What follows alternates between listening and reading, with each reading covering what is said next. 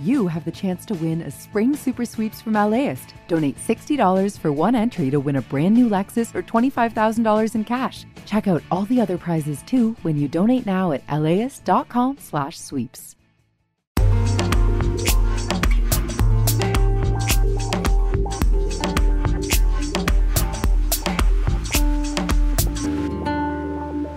Elias Studios. A quick warning. Some of the series includes descriptions of violence. Last week on Norco eighty.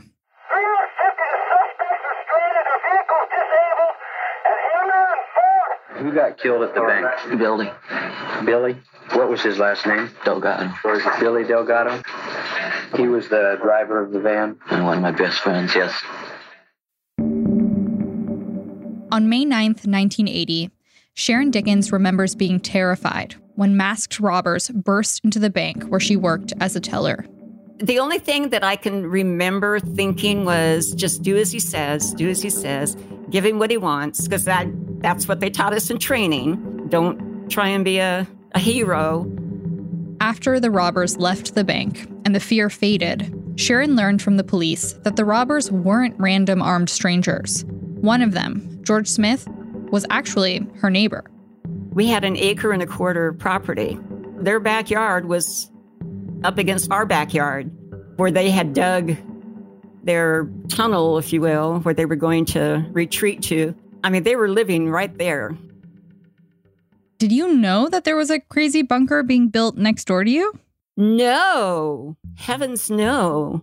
The F B I actually interviewed my then father and mother-in-law because originally they thought it could have been an inside job because the suspect's backyard backed up against our backyard. But I set them straight real quick. That day, the police were so astonished at the level of firepower that the suspects displayed that they came up with a lot of wild theories about who they were. One of the officers on the scene thought the robbery might be related to the leftist militant group that had kidnapped heiress Patty Hearst. Is this some type of a terrorist outfit? Not only are they armed to the teeth with rifles, but, I mean, they're dressed in uh, in military fatigues. The F B I thought they might be a notorious group of bank robbers from Canada, known for using a timer. These guys, we believe, are the Stopwatch Gang, and that they do takeover bank robberies. Or maybe they were a radical revolutionary outfit known for their bombings of government buildings and banks. I was a little concerned at the time. You know, there was this, this wild group called the Weathermen that were out there, the Weather Underground. I was wondering, is this them? But none of these theories turned out to be true. I'm Antonia Cerejido, and this is Norco eighty, a series about God, guns, survivalism, and the bank robbery that changed policing forever. Chapter three, The Robbers. We're all uh, really good friends. And uh, we all ran into really bad luck all at once.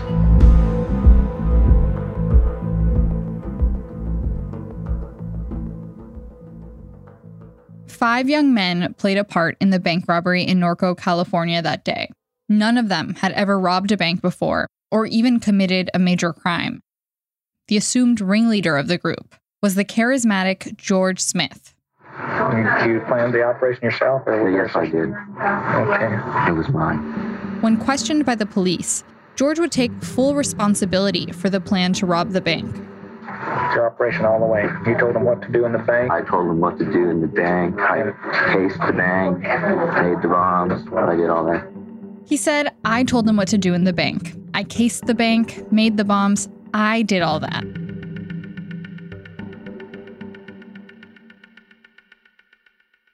But long before George dreamed up a plan to rob a bank, he was a shy kid. First time I ever saw George, I believe he was in the third grade. I don't remember, but I thought, woo, what a handsome young man. Even in the third grade? I thought he was really nice looking. Yes, I did. And what did he look like? Oh, he had dark hair and dark eyes and beautiful color brown skin, like a tan. And uh, he was real quiet and cute. Rosalinda Miranda Johnson met George Smith growing up in Orange County, California. I'm sixty-seven, and uh, my profession is I'm a grandma. I love that. Me too. My grandkids pushed me around and got me by the their fingers in my nose. They always tell me where we're going to go. Come on, Grandma, we're going shopping. Back in the sixties, Rosalinda didn't muster up the courage to talk to George until high school. He worked for the school paper, and at lunchtime I went by and I said, um, hi, George. And he said, hi back. And I said, you still got your car going? He goes, no, it's kind of broken right now. And then I said something like, um, well, when you get your car fixed, why don't you give me a call? Ooh. And he said, really? And I said, yeah. Came over one night and knocked on the door, and I was making tortillas. And uh, he says, you probably forgot. He goes, but you said you'd go out with me on the movies. That's when they started dating.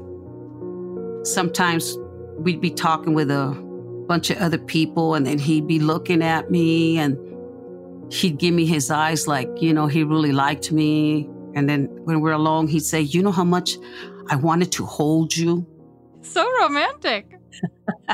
Do you remember that show, That Girl, with Marla Thomas?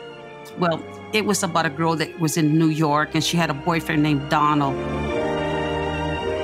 And I'd always would go up to George and put my head on his shoulder, and I'd say, oh, Donald. Oh, Donald.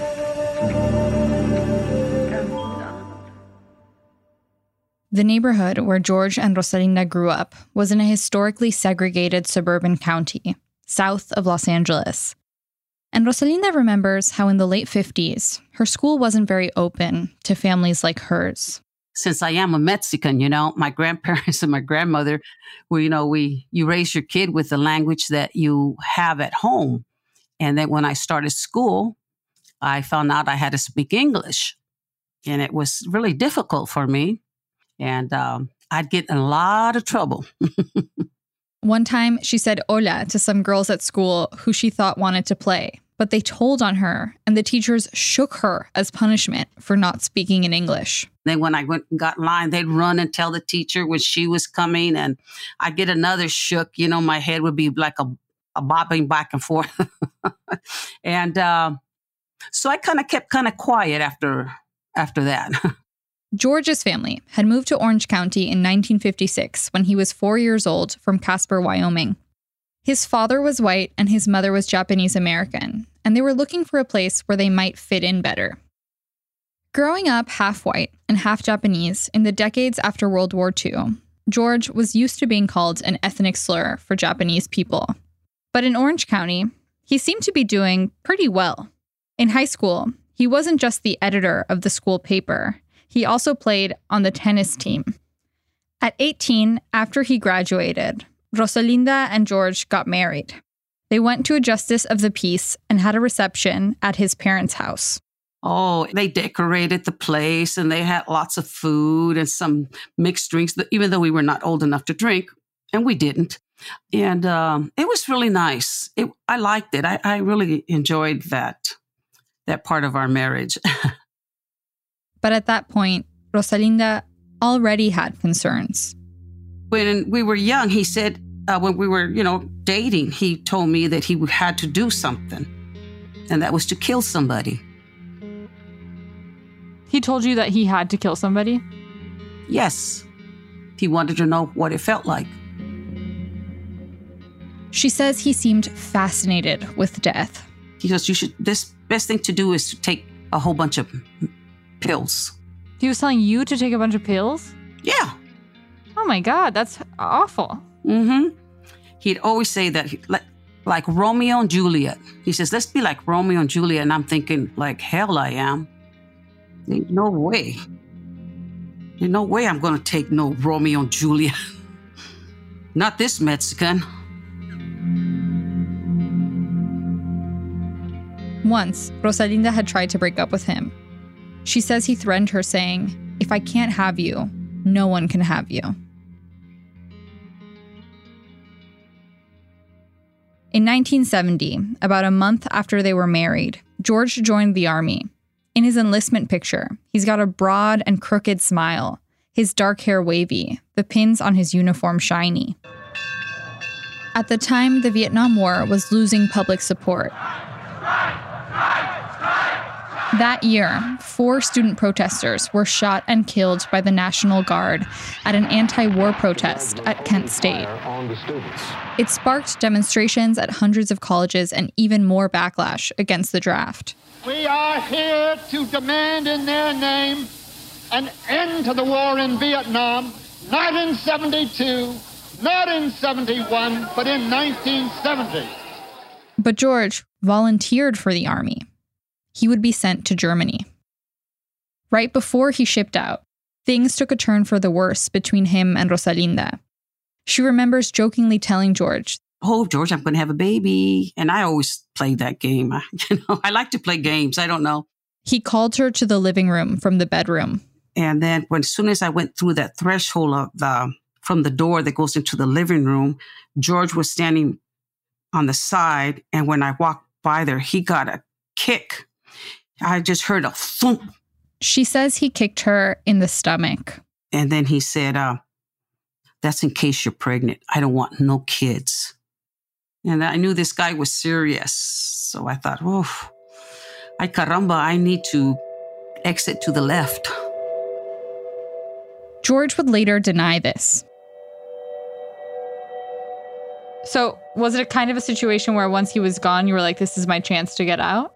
Uh, yes, I hate to say that. And I didn't want to, but uh, it was not really a very safe place for me to be. Before he came back from Germany, I wrote him a Dear John letter. I wanted to wait till he came back, but that wouldn't be fair to him.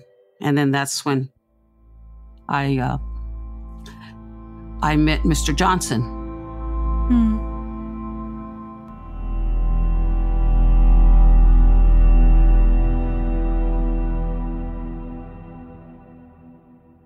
Rosalinda met another man while George was away. When he came back from the service after two years, they got divorced. George started looking for a job and ended up working in parks maintenance for the nearby town of Cyprus. It's during this time that he would meet the woman who would become his second wife, Hannah Palmer. What um what did you look like at the time? I was uh, blonde, blue-eyed, cute. And that was not really, you know, my problem. Attract men, but I uh, didn't, I wasn't that good with choosing because I had issues from home. Hannah had immigrated from Germany a few years before. She came to Los Angeles on vacation and loved the sun and ocean so much, she decided to stay. One night in nineteen seventy-four, she went out after her shift at a jewelry distribution center. I went with a friend from work. We went to a dancing place. I guess it was a disco or something. And that's where I met him. He was uh, charming and he was bright and kind of liked the way he looked. He looked a little bit foreign, curly black hair. But I really wasn't looking for a boyfriend. But he was uh, pretty persistent. Gosh, we really probably didn't have that much in common, but uh, somehow we got together. One day, George told Hannah he wanted to go house shopping. He needed more space for his dogs, big huskies he had at the time. And so he and Hannah went together to talk to a real estate agent. But the guy said, well, why don't you guys get married? And then, you know, you can afford that place. And I still I still remember I just kind of sort of freaked. I, I really did. I felt real funny. And that's when it kind of came up the first time about getting married. Shortly after, they did get married. After a while, Hannah noticed some things were off with George's family. They were friendly enough, but um, they, you know, we lived so close and they never asked, you know, how we were doing or anything. And then, you know, he said too, his mom said that, I, you know, I was really out of his league. And so I thought maybe that wasn't such a nice thing to say to your son. George also told her about some physical abuse in his childhood. Hannah says that he told her his father beat him and his mother burnt his sister with cigarettes. In nineteen seventy-six, Hannah and George had a child, a girl they named Monica.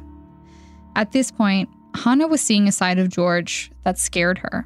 Well, first it started out, he just, you know, hit the wall and made a big hole in the wall. And then he pushed me. And then, uh, you know, once Monica was there, I think he felt a lot of the tension that he thought he wanted or whatever went to her. One time, he, uh, I think he would have hit me, but, you know, I took my daughter and ran out the back door in my underwear. And luckily, we had nosy neighbors, so they came out. And so then he stopped.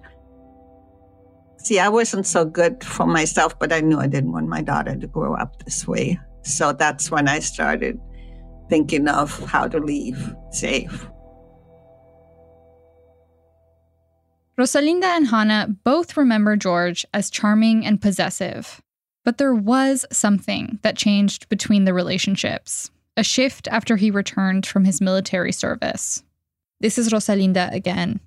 Was he really religious when you were together? No, he didn't believe in God. He said there is no God. Try to tell him, you know, George, there is a God, and, you know, that the Lord, you know, died for him and me on the cross, and that. But he just said, I don't believe it. And so I just figured maybe later on in life he might find the Lord. And then he did. Yes, he did. The George Hannah met was a changed man.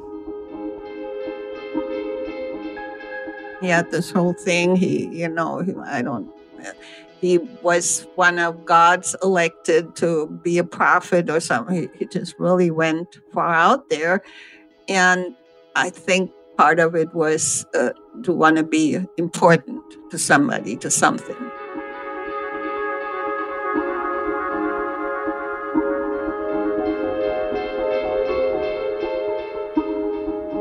We'll be right back.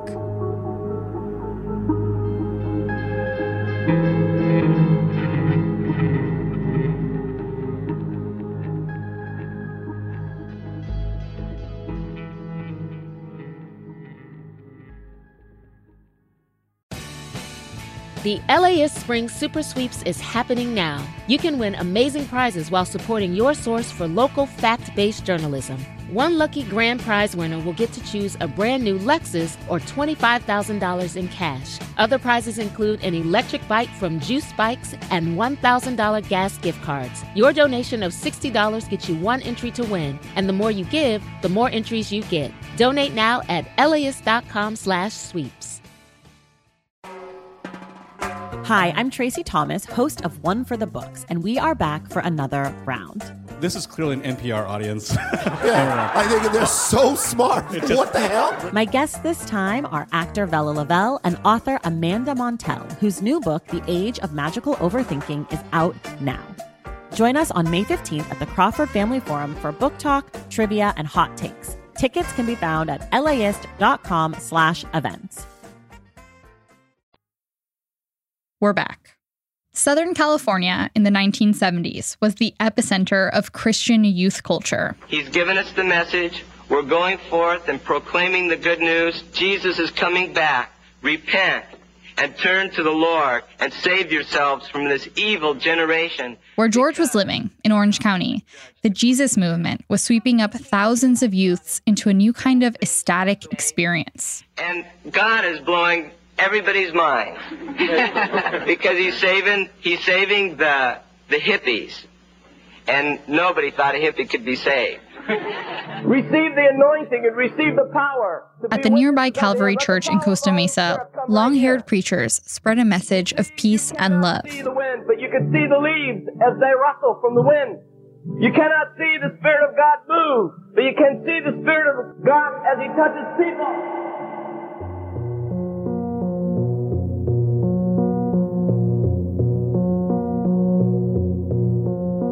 George had grown up with the Bible at home, discussed Christianity with his father.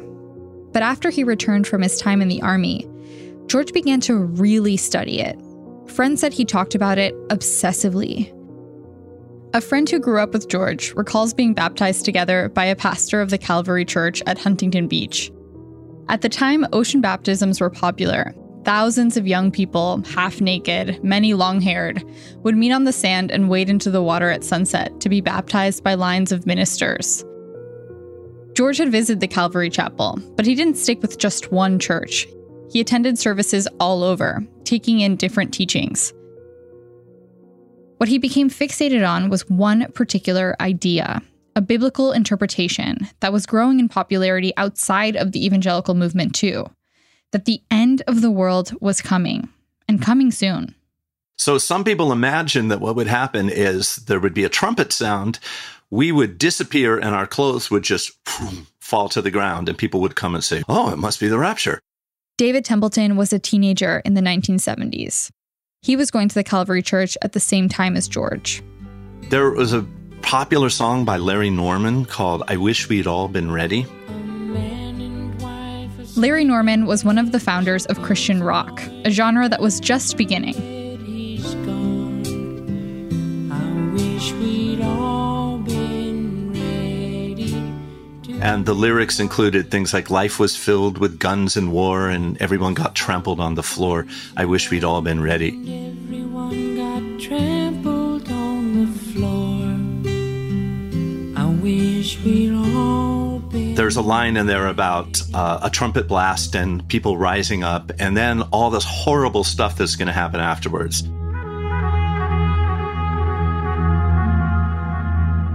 For centuries, some Christians have believed that Jesus Christ will return one day and the world will end.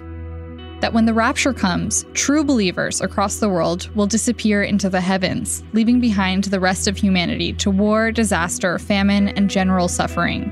We were always kind of halfway in between this sort of ecstasy of the intensity of it and the just incredible fear because, you know, we were waiting for the rapture and the end times to begin.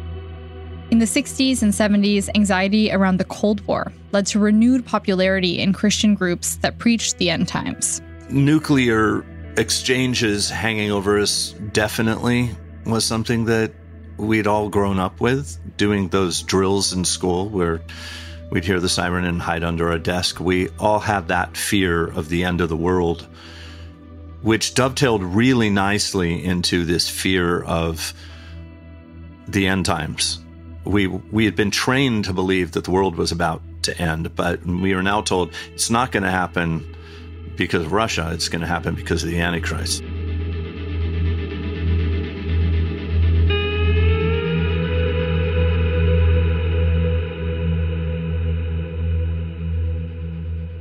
George has said that while in the army, he was assigned to work with nuclear bombs and weaponry. And that because of that experience, he came to believe in a very real way that the end of the world could happen at any moment. His belief was reinforced by the popular culture of the time. In the late seventies, doomsday Christian beliefs entered the mainstream with books like The Late Great Planet Earth. Man is faced by unprecedented perils that threaten to send him crashing into the dark abyss of silence known as extinction. It predicted that the return of Jesus, and thus the end of the world, would happen in the nineteen eighties. The New York Times called it the number one nonfiction bestseller of the decade. Then as now, man believed himself too sophisticated for prophecies. But now prophetic patterns exist that cannot be ignored, cannot be forgotten. It wasn't the only popular apocalyptic book of the time. In nineteen seventy-four, The Jupiter Effect set a date for the end times too. Sunspots and solar flares, gigantic eruptions on the sun's surface that shower the earth. Written by two scientists, it predicted an alignment of the planets would cause a series of natural catastrophes by the year nineteen eighty-two. How many, how severe, it's anybody's guess. All we know for certain is that no civilization on Earth has ever been so vulnerable.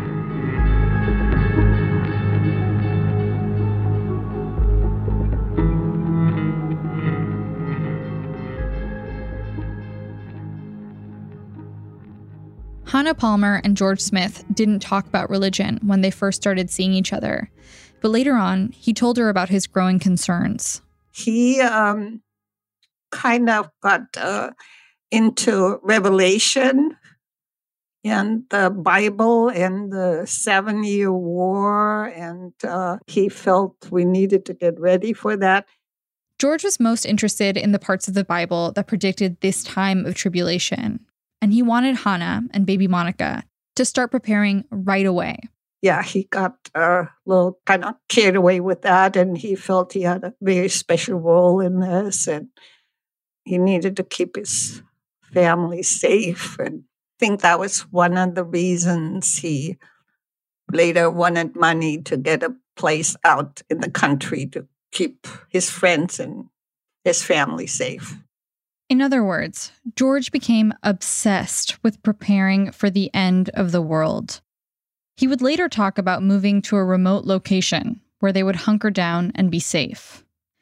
These ideas made Hannah uncomfortable, and after George tried to hit her, she wanted to leave.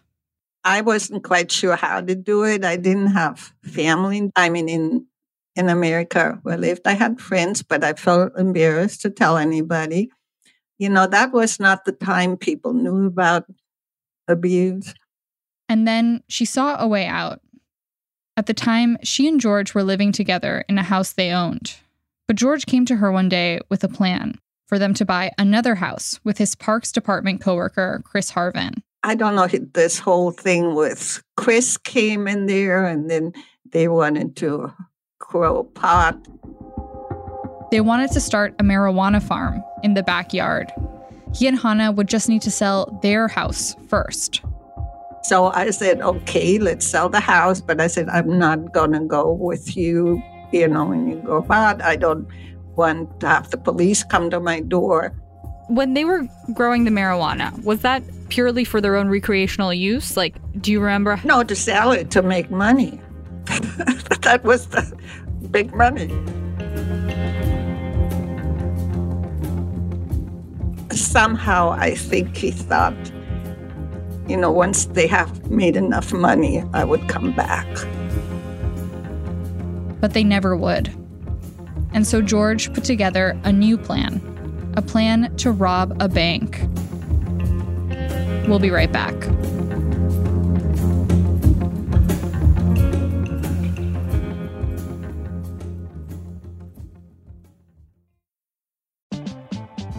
LAist has a new live event series with the James Beard Foundation. We Are Where We Eat will go behind the scenes of some of your favorite L A restaurants to find out how and why they do what they do. I'm Austin Cross. Join me for the first event where we'll explore how restaurants help make a neighborhood, and we'll all have something delicious to eat afterwards. It's May twenty-second at the Crawford. Get your tickets now at laist.com slash events.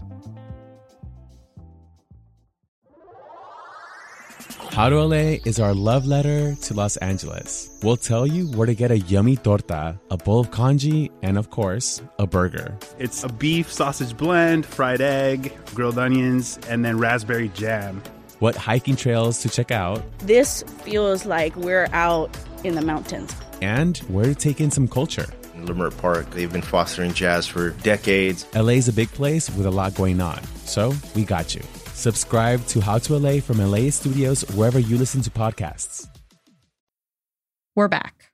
Testing one, two, three, four. Testing one, two, three, four. Testing one, two, three, four. Testing. When the police captured and questioned the robbers, they first interrogated George Smith.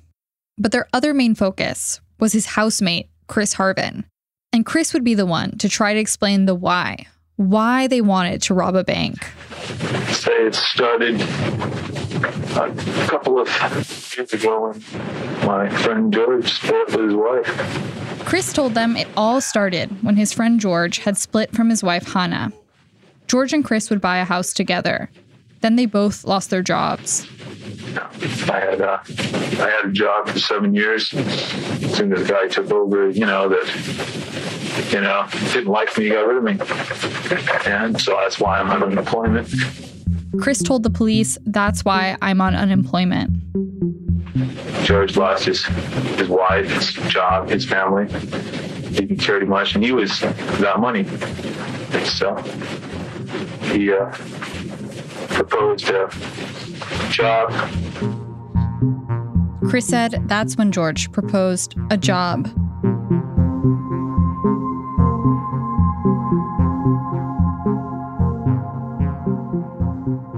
Chris Harvin first met George Smith in the early nineteen seventies while they were digging ditches in the sun and laying mulch for the City of Cyprus Parks Department. He was six feet tall and a physically fit man, with dirty blonde hair and a silky mustache. While they worked, they talked about Cold War politics or the Bible. They bonded over their shared fear that one way or another, the world was falling apart, and they obsessed over any evidence or signs that the apocalypse was coming. They both agreed. The end of the world was imminent. So Chris and George had put down a five thousand dollars deposit on a house in a neighborhood north of Norco. George used his veteran status to get a discounted mortgage, and they got a rundown stucco three-bedroom house. Mm-hmm. Recording. Okay, great. Where am I calling you at? Where in the country are you? I'm in California. It's, it's the Central Valley. Oh, okay. Cool. Lonnie Harvin, Chris's wife at the time, lived with both of them for six months. Chris had met Lonnie when she was just sixteen years old. At Disneyland. I would go there with a couple of friends, and at that time it only cost like three dollars and fifty cents to get in, but now we didn't ride rides, but we would, there was a dance floor and we would go dancing there, which is, you know, healthy for a teen to do there. He and his friend approached me and my cousin, and we danced and we met that way. Chris was two years older than Lonnie. He told her he was starting community college and hoping to become a lawyer. They married when Lonnie was eighteen. Chris would never end up graduating, and a couple years later, they had a son. So what was Chris like as a as a husband and as a father? As a husband, it was fine mm, for the first maybe year and so, but then he became deceitful, you know. Um, back then, I know marijuana was not legal and all, but he was smoking it. I didn't know. Um, and I found it and approached him. And um, it just seems like I couldn't trust him, and he was unfaithful.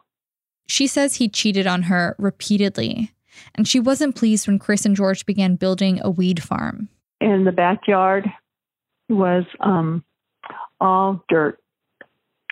And that's where they built their, I don't know what it was. It was, they built something to grow there. In the backyard, the men built a greenhouse. They topped it with barbed wire and fiberglass. And while they built their weed operation, they also began making other preparations for the end of the world. So basically, they were digging a tunnel for the purpose of uh, protecting, well, they would say even myself, to go down there if a bomb hits or whatever. Did they say where, where the bomb was coming from? Mm, no, just the end of the world, you know, just whatever would happen. I don't really recall. Would you just like kind of tune it out? Yeah, there you go. They dug a ten-foot deep pit with tunnels under the house. But this was just a starter shelter. The plan was that once they'd saved enough, they'd buy a house in Utah or another remote place and build a true bunker. At the time, Lonnie didn't take them too seriously. Hannah, George's ex-wife, would sometimes come over, and she and Lonnie would ignore the men as they talked about religion or played long, intense games of Risk. She would come and we would watch T V and stuff, and again, they would be in the back room talking or whatever, doing their smoking, whatever, what they were doing. Chris and George had friends coming in and out of the house. George sometimes practiced with his small band. Hannah remembers he was the front man. Wow, he really, he was the singer, and then he had a harmonica, and he had somebody with a guitar, and they basically mostly uh, played in the garage. They called themselves mixed company. They would do small gigs, bars or fairs. Yeah, it was kind of, you know, rock and roll type of thing. Yeah, it, it was, you know, like, I don't think it was that great, but it was good. The guitarist in the band had two brothers that George would become friendly with. The older was twenty-one-year-old Manuel Delgado, known as Manny. His wife came and I liked her. She was really nice. The younger was seventeen-year-old Belisario Delgado, known as Billy. Billy was really, really sweet. I don't know. All I remember is I had to go grocery shopping or something. So he either went with me or he helped me to put them in inside. He was, you know, very sweet young man. By March of nineteen eighty, things were coming to a head for Chris and George. At this point, neither of them were working full-time. And not only had they not saved enough for a bunker in Utah, they were now struggling to pay the mortgage. Lonnie had decided to leave Chris and move out of the house. Did you know about them starting to buy and store guns or bombs? No. Um, I think when they started getting that is pro- after I left, but I know um, they probably got money from their b- growing, you know what I mean? I just felt like, you guys' minds in the clouds or something. If they lost the house, it would mean losing the tunnels they had built in the backyard and the over three hundred marijuana plants they'd been carefully growing. This is when the idea of a robbery became the solution to all their problems. But they would need some help to pull it off. Chris and George began to recruit. Manny Delgado would help grab the cash. He had long sideburns and his initials tattooed on his arm. He was about to have a second child and figured he could use the money. Billy Delgado would become the getaway driver. Billy was Manny's teenage brother, and he was a somewhat unlikely recruit. He was very young and struggled with arthritis. And Russell Harvin, known as Russ, would become the lookout. Russ was Chris's younger brother, and he was the last member they would bring in on the plan. He had the same light hair as Chris, but he also had a long, brushy beard. He was twenty-six, and he was behind on his child support. Finally, Chris would help gather the money, and it was decided George would become the timekeeper.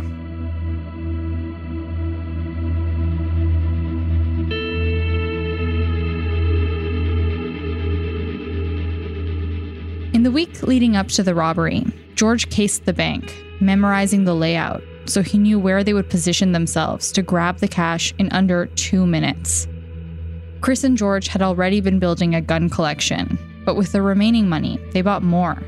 They had A R fifteens, shotguns, thousands of rounds of ammunition, and a German semi-automatic rifle known as a Heckler. George would tell police about how they went practice shooting. About once a month. You come up here shooting about once a month? You shoot those M sixteens? Heckler. Heckler? No. Is that forty-five caliber? Using a copy of the Anarchist Cookbook and George's military knowledge, they began to train.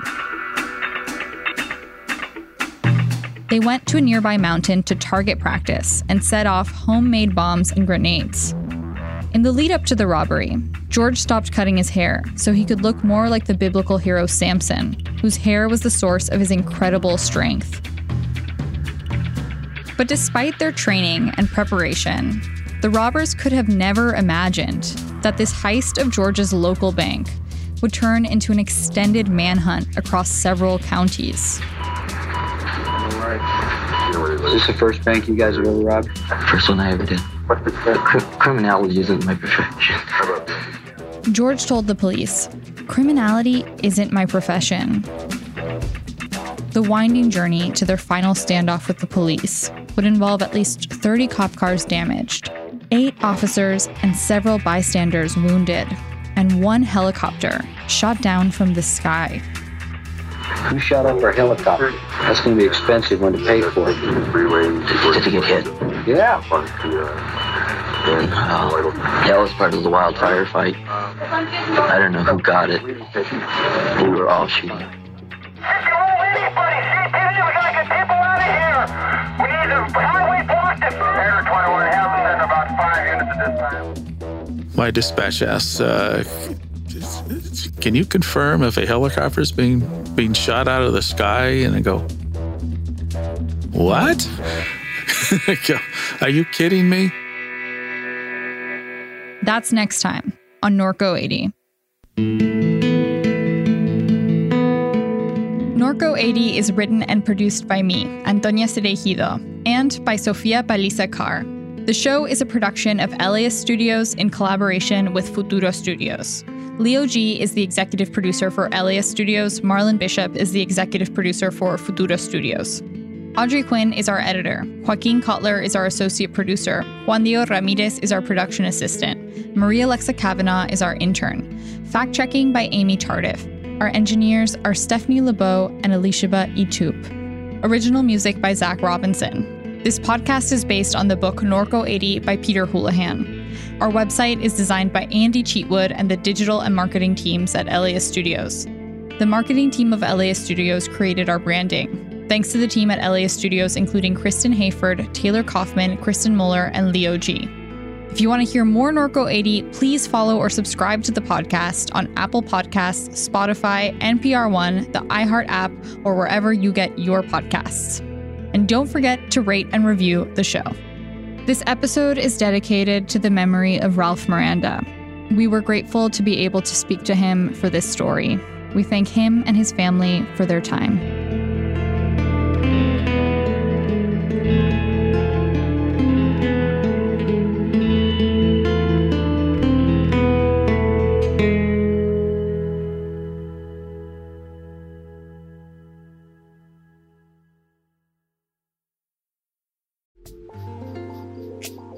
This program is made possible in part by the Corporation for Public Broadcasting, a private corporation funded by the American people.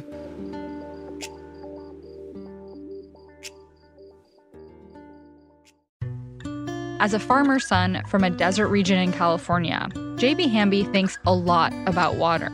I spent a lot of time digging up history, particularly about water, which is the origins of the Imperial Valley.